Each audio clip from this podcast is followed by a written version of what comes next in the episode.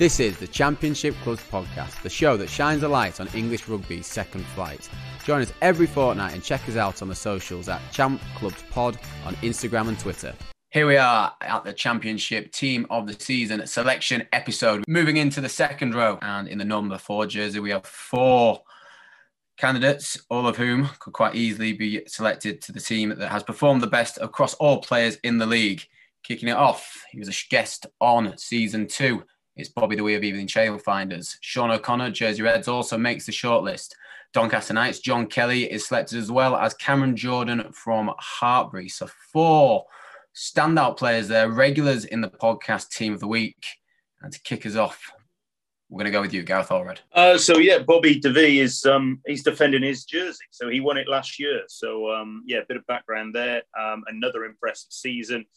Sean O'Connor, I mean, actually, shout out to both Jersey uh, Reds second row. We've talked about them every week. O'Connor and Macaulay Cook, real good Irish Welsh combo, paying off for them. I'm sure John Kelly will be mentioned by Gully, um, knows him from his time at Plymouth.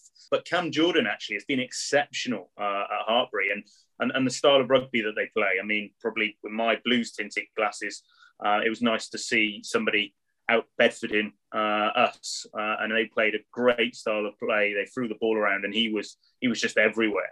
That said, my nomination is for the big bad South African to keep his jersey and to be there in, in the number four spot.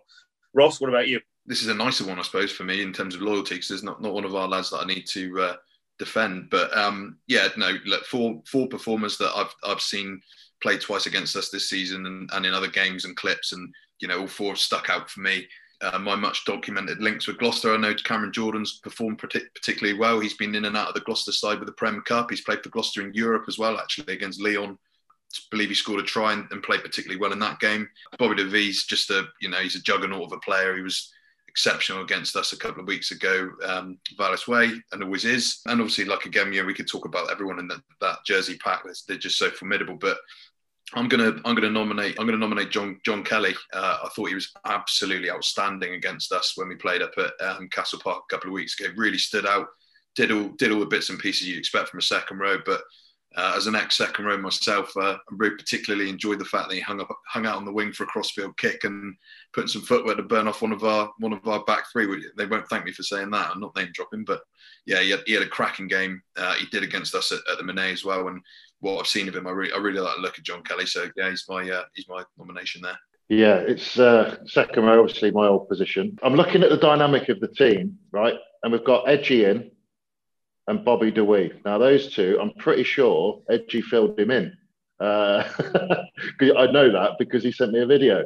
So I'm not sure if that's going to work, but obviously they're not going to play together. So, but Bobby's obviously the outstanding lock in the league. He was last season, deserves a massive shout out.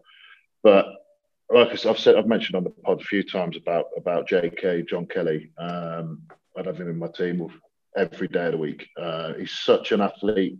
He's a he's a beast of a man. Um, I like his off-field antics as well. And I, I, he's had a he's had a really really good year. And he's is you know he's, he's, an outstanding performer for for Donny week in week out. Uh, so J.K. gets my nod, but Bobby very very close uh, to getting it as well. Before Mike Mike kind of jumps in making a decision, I'm going to put another argument out there, and I reckon I reckon you know stats wise, Bobby Bobby has heavily overshadowed this this jersey out of there, and and JK is a is a bit of a wild card. So I'm I'm going to go with Casey's informed opinion on this.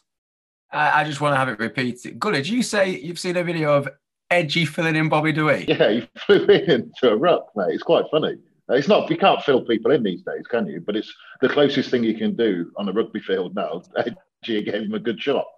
so we've got a captain for the season. Um, oh, tough one. Obviously, John Kelly, uh, a player I know well from a time at Doncaster Knights, broke through from um, National One, playing part time there. Bo's brought in very, very tough, hard run. He's obviously played a lot of his rugby at Donny at six, to be fair. I know that they've uh, made him into sort of a second row this season, but last season particularly was majority at six. That's maybe testament to the strength of the Knights back row, or as you say, maybe just the adaptability in John's game.